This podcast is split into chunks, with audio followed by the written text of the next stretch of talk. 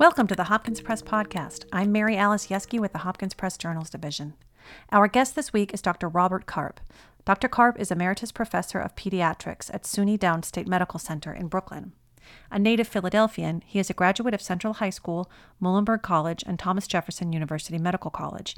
Did his residency in pediatrics and fellowship in nutrition at New York Hospital Cornell Medical Center and completed training as chief resident at St. Christopher's Hospital for Children in Philadelphia. He stayed on the St. Christopher staff in a War on Poverty school health and nutrition project. His 14 years in Philadelphia are summarized in his 1993 text, Malnourished Children in the United States Caught in the Cycle of Poverty.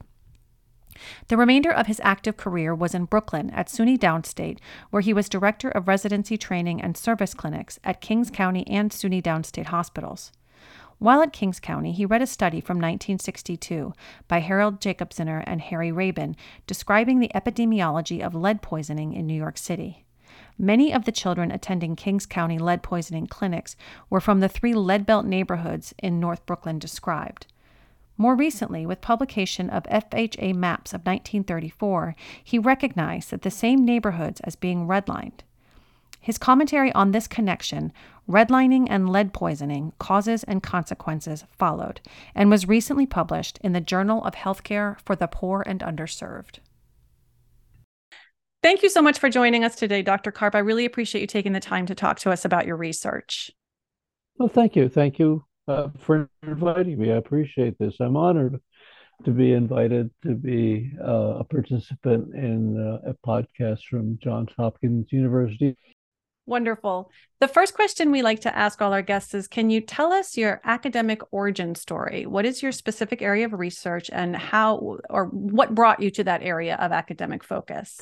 Okay. I graduated uh, college in June of 1962 and took a year off before entering medical school in September of 1963. And it was really quite fortuitous for an idealistic young person uh, to be on the streets of Philadelphia at the peak of the nonviolent civil rights movement. Um, during the year, I worked as a substitute teacher to pay my own way.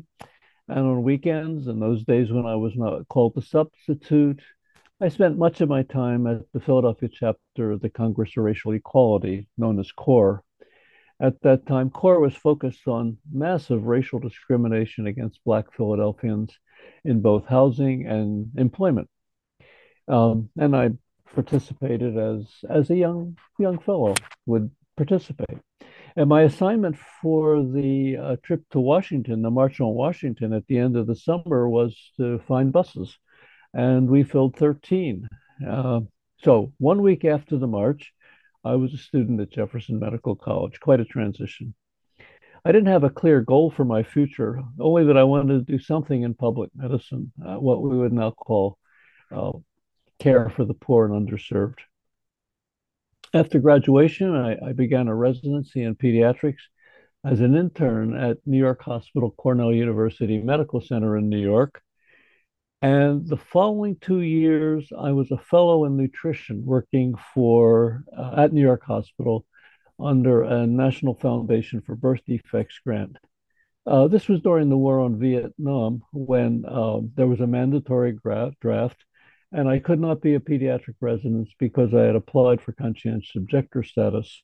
And mm. I received I received conscientious objector status. In fact, that that fellowship, the time in the fellowship and my work there was my alternative service. I completed my uh, pediatrics back in Philadelphia as chief resident in pediatrics at St. Christopher's Hospital for Children, which was part of the Temple University uh, Medical School system. And the next 14 years were spent as a pediatrician in various war and poverty projects. The most important and the most long lasting was a school health and nutrition project in Philadelphia public schools, six public schools, where children who had been in Head Start uh, came, and our goal was to maintain the strengths that they the strengths of their experience in Head Start, and and the academic elements of this work. There was uh, academics, and I'll describe those later. Uh, were summarized in a text for which I was principal author and editor called Malnourished Children in the United States. Malnourished Children in the United States Caught in the Cycle of Poverty. And it was published in 1993. well, the next 28 years after the war and poverty experience was at SUNY Downstate Medical Center in Brooklyn. It's the State University Hospital. Uh, I had been recruited to direct a high risk, social risk uh, clinic at Brooklyn's Municipal Kings County Hospital. Um, we took care of children, teenage mothers, their babies, low birth weight infants, uh, children with tuberculosis and lead poisoning was a very important part of the project. We had a state mandated grant. Um, now, you asked me about my areas of research, um, and they were basically uh, in, in medicine and any academic career, really. First, you publish something, and then you become a, a mini expert, well, very small level, and then you mm-hmm. follow mm-hmm. the path that goes. Um, mm-hmm. So uh, I, I, continued my work in, nutri- in nutrition, and and and there the first work and really continued through my career were malnutrition and poverty relationships, the origins, uh, identification, consequences, interventions. As I said, my first work uh, was in the Head Start program in Philadelphia. Uh, 78, this is, it's important to describe how effective Head Start was. 78, 80% of the children in these six schools, and there were several thousand, uh, lived in families with incomes below the poverty level. It lived mm-hmm. 70 to 80%. And yet, the majority, the majority of the children uh, were reading and had math skills at national average, which is quite an quite an accomplishment from Head mm-hmm. Start. Mm-hmm. And our job was to maintain it, which we did. And these kids did well. Documentation from Head Start shows that children graduated high school, went to work, paid taxes, and stayed out of jail, which is really something that changed with the end of Head Start. Uh, but there were about 15 to 20 percent of the children who weren't doing well, and they weren't really uh, experienced the gains you expected from Head Start. And these had mm-hmm. some common one or more of three conditions. One was lead poisoning, Second was iron deficiency, and the 3rd mm. was protein energy malnutrition. Now, my own work hmm. was with the with the latter two, iron deficiency and protein energy malnutrition, at least uh, at that time in Philadelphia. Only subsequently, um, and uh, now our clinic our clinic at Downstate included a lead poison prevention program and at that time, I read a paper by two New York City epidemiologists, uh, Harry Jacobziner and Harold uh, Raybin, and they described lead belt neighborhoods of Brooklyn, the ones that sent our patients to our clinic. And they were Crown mm-hmm. Heights, Bedford Stuyvesant, and Fort Greene. And in 19, 1962, the first nine months of 61, there were 42 children at least with lead levels above 60 micrograms per deciliter. And for those not familiar with lead poisoning, that, mm. that's a level which is associated with convulsions, encephalopathy, and death. And in fact, mm. uh, Jacobziner and Raybin reported 14 deaths in the city in New York at that time. Now, this was before, long before I arrived in, in Brooklyn. And this is the origin of my current uh, commentary in the Journal of Healthcare for Poor and mm-hmm. Underserved, having to do with lead poisoning in neighborhoods.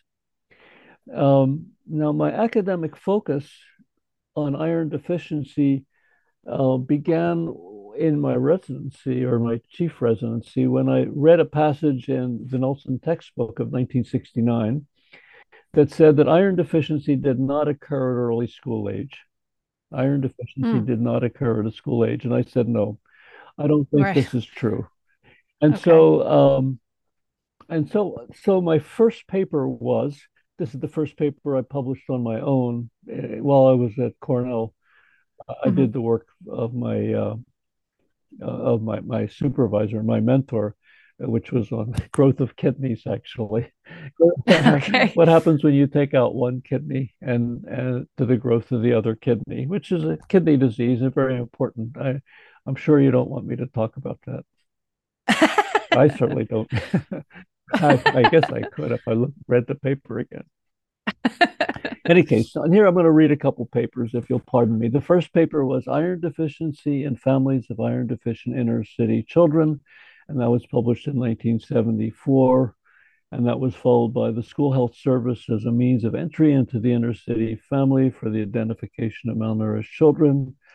And then a paper that I think is, was, was actually very important, which was the effective rise in food costs on hemoglobin concentrations of early school age children. I showed that with the uh, oil embargo of 1972, there had mm-hmm. been a fall in hemoglobin levels, and it's a it's a something we hadn't seen since the Great Depression. That is, as mm. food costs rise, uh, food selection narrows, uh, right. foods uh, characteristics of higher income disappear. There's a high concentration of calories and a diminution of nutrients, mm-hmm. and children became iron deficient. Now, the final work in the series, this is now 2012, uh, my last paper while working was demonstrating nutrient cost gradients, a Brooklyn case study. And, and this paper showed that whether you judge it by cost per serving or cost by energy, iron, folate, and choline are the most expensive nutrients, and they're the ones that are essential for neurodevelopment. Iron in utero and choline and folate are important for maintaining pregnancy. And one of the mm. reasons we see early uh, uh, early delivery and low birth weight in poorer families is there's an absence of folate and choline in the diet. Uh, I hmm. think that I think I covered the points in your uh, that you asked me, specific area research and what brought me to my area of academic focus, including a mention of how sort of not quite there yet with the uh, paper on uh, on lead poisoning. Right. And and and that's exactly where I was I was going to go next, which is your your essay, your paper in the um, in the Journal of Healthcare for Poor and the Underserved what it looks at is uh, public policy in the United States, dating as far back as 1898, mm-hmm. to trace how housing regulations uh, have directly tied into lead poisoning rates in children. Um, why could you explain to our listeners why is it important to understand how this failure in policy, this sort of uh, sort of um, non-tangible thing has had such a profound effect on the health of children and residents in this country okay well first let me fill in a little blank what i noticed in 2019 or so was that the mm-hmm. fha published its redlining maps and i'll be darned okay. these were the same neighborhoods fort greene mm-hmm. um, uh, bedford stuyvesant crown heights mm-hmm. my first thought was that redlining caused lead poisoning but it's mm. not that simple. That's an oversimple. What happened was that the federal government's failure to to regulate lead, to allow lead in the environment, was the 1st mm-hmm. cause. The second cause was that the redlining took what was permitted, that is racial segregation, and mm-hmm. codified it and made it obligated, it transferred um, voluntary segregation, uh, by realtors and individuals and made it the law that neighborhoods would be segregated. And then the last thing was that the local governments did not restrict access to apartments uh, uh, without having them inspected, which is now the law in mm-hmm. New York City or and many other mm-hmm. cities. I think most cities now. So that was how it happened. Uh, so let me start with the poisoning of lead itself. Uh, you okay. have to see why lead is such a toxic substance.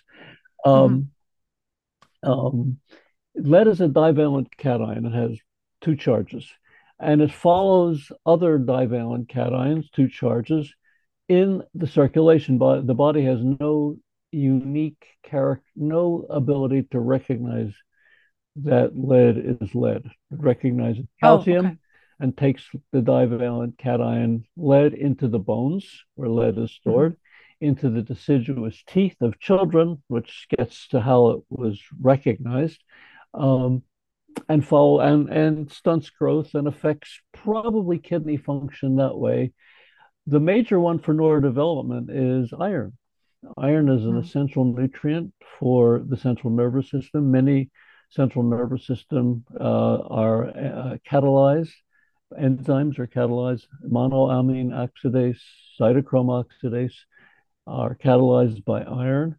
And there are nuclei in the brainstem, uh, very important in terms of the hyperactivity problem of lead children because the brainstem controls activity.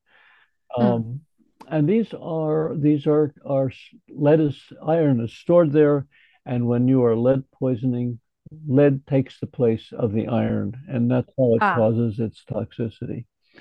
So now, in terms of how this was understood, uh, it's a very important principle in statistics and medicine that you never you can never take associations alone and say that Mm. Because two things are associated associated that one causes the other. Sometimes you get it Right. backwards. People, for Right. example, people, for example, believe that rather than alcohol causes uh, mental retardation, it was accepted through the eugenics period that uh, mental retardation causes alcoholism. Okay, Mm. so that's hmm reverse causality, and sometimes it's hmm coincidence. So the the case, the, the definitive case, was made by a, a an extraordinarily important person in in uh, pediatrics and toxicology, Herbert Needleman, and he did uh, something called the tooth fairy study.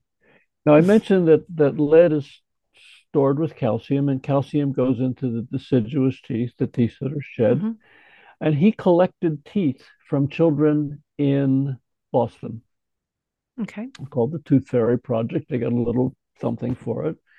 Um, hmm and then he had two ways of measuring it. Uh, First was um, the teachers made a subjective evaluation of each child. What is this child like in school? How in, in the Ah, classroom? How are they doing? They also did something objective. It's uh, he used either the Conners or the Vanderbilt score. I've forgotten which one for attention deficit disorder hyperactivity. And so they did a rating of hyperactivity. And then the schools did a battery of tests. Uh, I don't like using the term quote unquote. I'm doing air puffs here. Uh, IQ, uh, but the measurements of development that were used uh, on hmm all the children, and uh, and then they then they compiled the data, and it was just astounding how they lined up. Every single parameter lined up with the lead levels. The Mm. the the lead level predicted how the child did in the Conners hyperactivity, how well hmm it did in the developmental tests of math and, and, and English and whatever, and processing. And it also it also lined up with the teacher's subjective evaluation of what this child was like. That was hmm a major study uh, to which um, Herb was, I, I, I knew him personally, so Herb. Herb was excoriated. He was he was he was subject to enormous pressure. Uh, the University of Pittsburgh, where he was on the faculty, a suit was brought and he was called before a committee. No one found that he ever did anything wrong. Some of the data analysis did not meet the highest level of analysis that people were expecting to have. It was very much like trying to prove that uh, smoking tobacco uh, causes lung Right. cancer. It was at There were a lot of at that forces that didn't want it to be true. Right. It, Right. eh, well, it's an imprecise, it's an imprecise measure. I'll get to some of that when I get to the deep grass of how environment is affected by lead poisoning and how lead, how the hmm child is affected. So, uh, because not everything occurred, some children with lead poisoning did better than others, and there hmm were children without lead poisoning who did worse than others. So that there's no doubt about that. there was a similar study in Australia in a, in a mining community. I don't think it's necessary to go through that, but it came out with exactly the same uh, data. So uh, the public policy issues here related to first allowing lead in the environment. Uh, there's a very important person in the history of toxicology and in women in medicine, also Alice Hamilton, who lived at the early 20th century, I think up into the 50s. She was quite long lived, an amazing figure. And in 1911 or 12, she published a paper showing the toxic effects of lead in adults, mm. people mm. working. And, and then in 1925, when the then it was uh, the idea was presented that lead should be put into gasoline, lead mm. into gasoline, which is a cheap way of increasing the octane and the knocking quality, uh, much cheaper than actually refining it uh, to a higher level. There, a committee was formed by the Surgeon General. And interestingly, the history of it says that the committee was heavily weighted by representatives of industry. And yet the committee said, don't do this. Mm. Don't do this. This stuff is this they didn't write it this way. This stuff is really dangerous. right. That's not how they wrote it, but that's essentially what they said. It's really dangerous, but they allowed it anyhow. They allowed it anyhow, and they did allow it, and lead in paint and uh, you know lead-based paint is amazing. You can cover a black wall with one coat of white paint if it's lead based, mm-hmm. and lead based paint is 50% lead by weight. So the fingernails, wow. a fingernail, a fingernail, thumbnail uh, size of lead would poison a child, would poison wow. a child. So uh, those were the those were the lead part. Now the the the redlining issue is the other part on the other side of this equation. One is the the lead in the environment. I, I didn't mention the uh, public policies, and this gets into landlords and the and the and the power that they had to keep renting apartments that were that were contaminated, although it was well known what that did. And and uh, what that meant was because because not only couldn't you couldn't a, a black person could not live in a in a green, blue, or yellow coded area, and they had to live in red areas and the red areas, not only didn't they get loans, but you couldn't get loans to repair either. You could not get loans to repair. That meant there was a concentration of people living in housing that was, by definition, deteriorating. So you had exposure, and if if it was an old house, as they all were at that point, actually, there no, I should take back. I'm going back to an era when there were no restrictions on lead based paint. And also, there was a high degree of traffic going through these neighborhoods. The children were going to be lead poisoned. And so um, there is a pa- there is a graph in the paper showing um, that all poor children were were had more were poisoned more than uh, higher income children children from poor families were more likely to be at higher lead levels than people from uh, from uh, from more affluent families, and all black children were uh, more affected by than children from similar incomes, uh, similar incomes. But what's important to notice that all children were lead poisoned at that time. They all were. Every child in the United States was. It's fair to say I can say categorically, if you lived in the United States at that time, you were lead poisoned. And that's a characteristic that you see actually with almost every public health issue, that everyone is affected and poor and black are most affected. I think the most, most striking issue is lack of universal health care.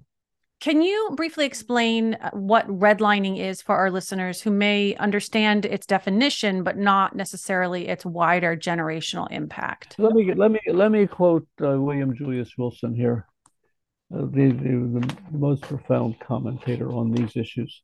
Um, the enduring effects of slavery, Jim Crow segregation, public school segregation, legalized discrimination, and residential segregation Uh, of black neighborhoods by the FHA and policies in the 1940s and 50s.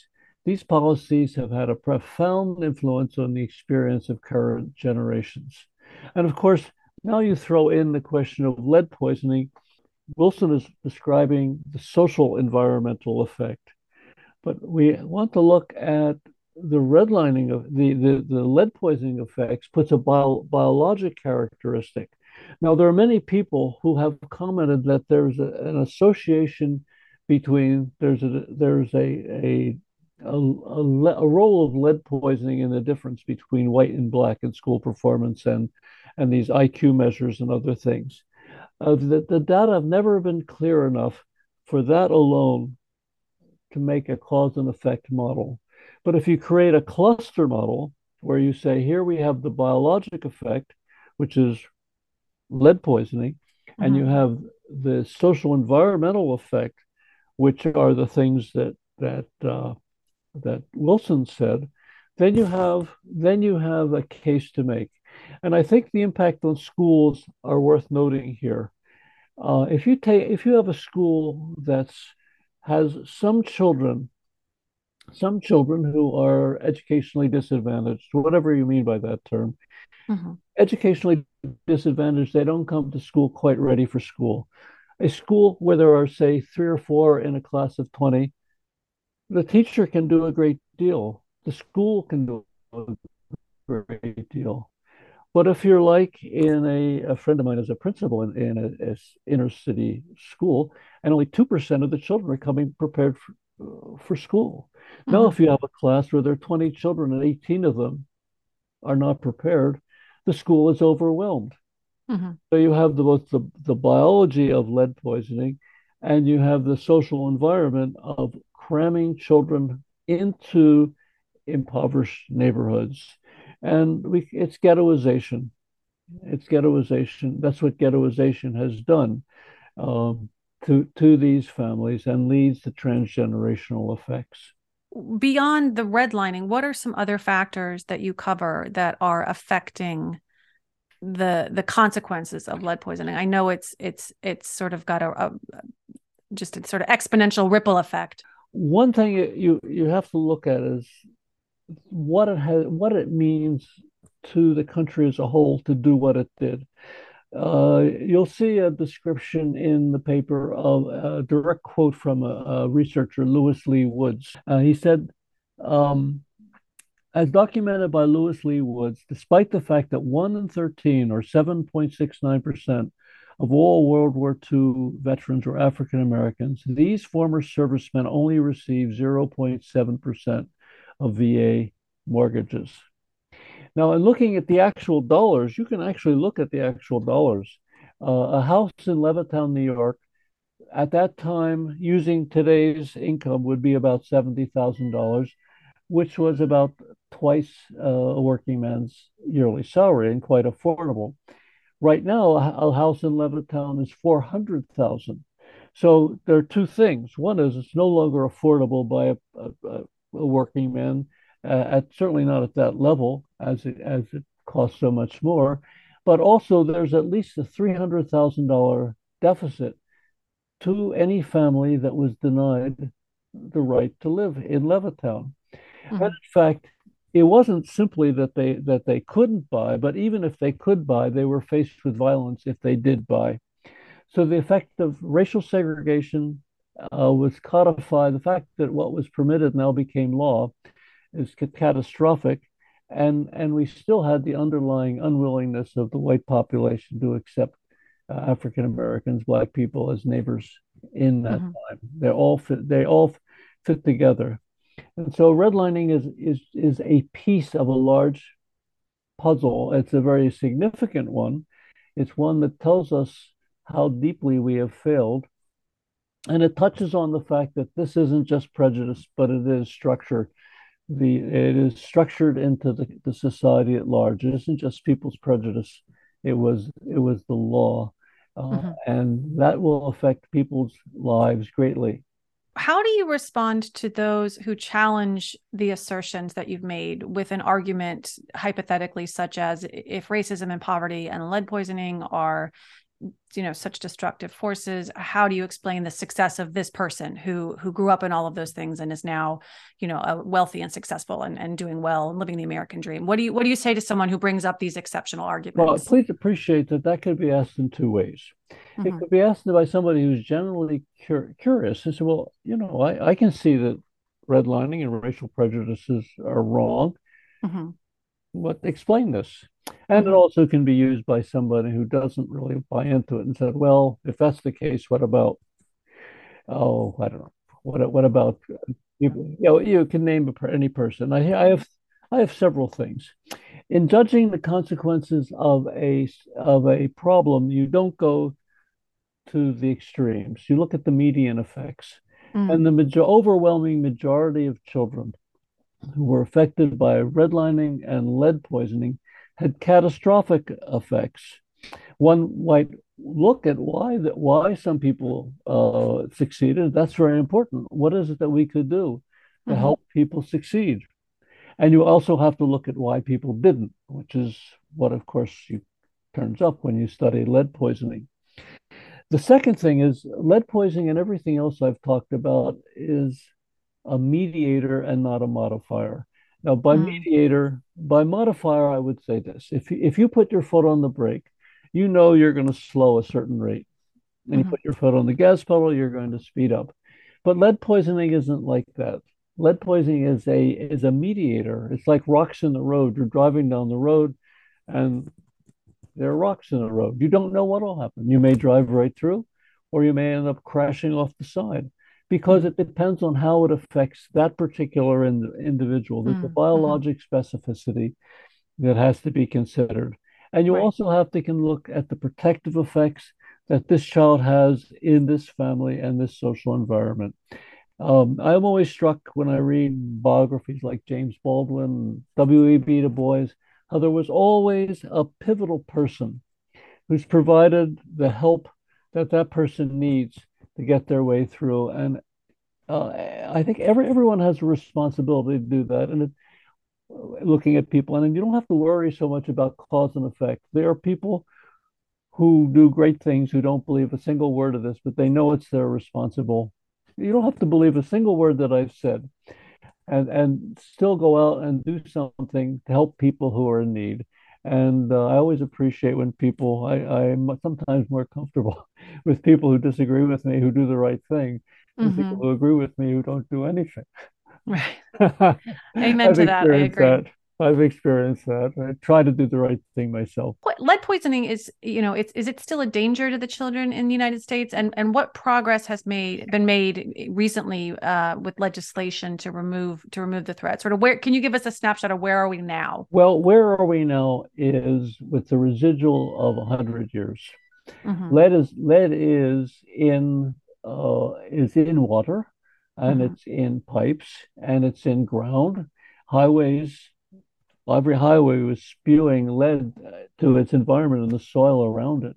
Mm-hmm. So it's an ever moving target. There was a crisis many have read about in Flint, Michigan, mm-hmm. where the town, where the state reversed the flow of a very, reversed the very slow flowing Chicago River, and the muck and the detritus of that that river ended up in the water supply of mm-hmm. Flint, and children were poisoned that's happened elsewhere. It could happen again and again and again. It requires vigorous, vigorous enforcement of lead rules for preventing lead in the environment and substantial uh, cleanup. Newark, for example, is replacing pipes, replacing its pipes uh, to make sure that lead is not in uh, the pipes that deliver water. And there are multiple other ways.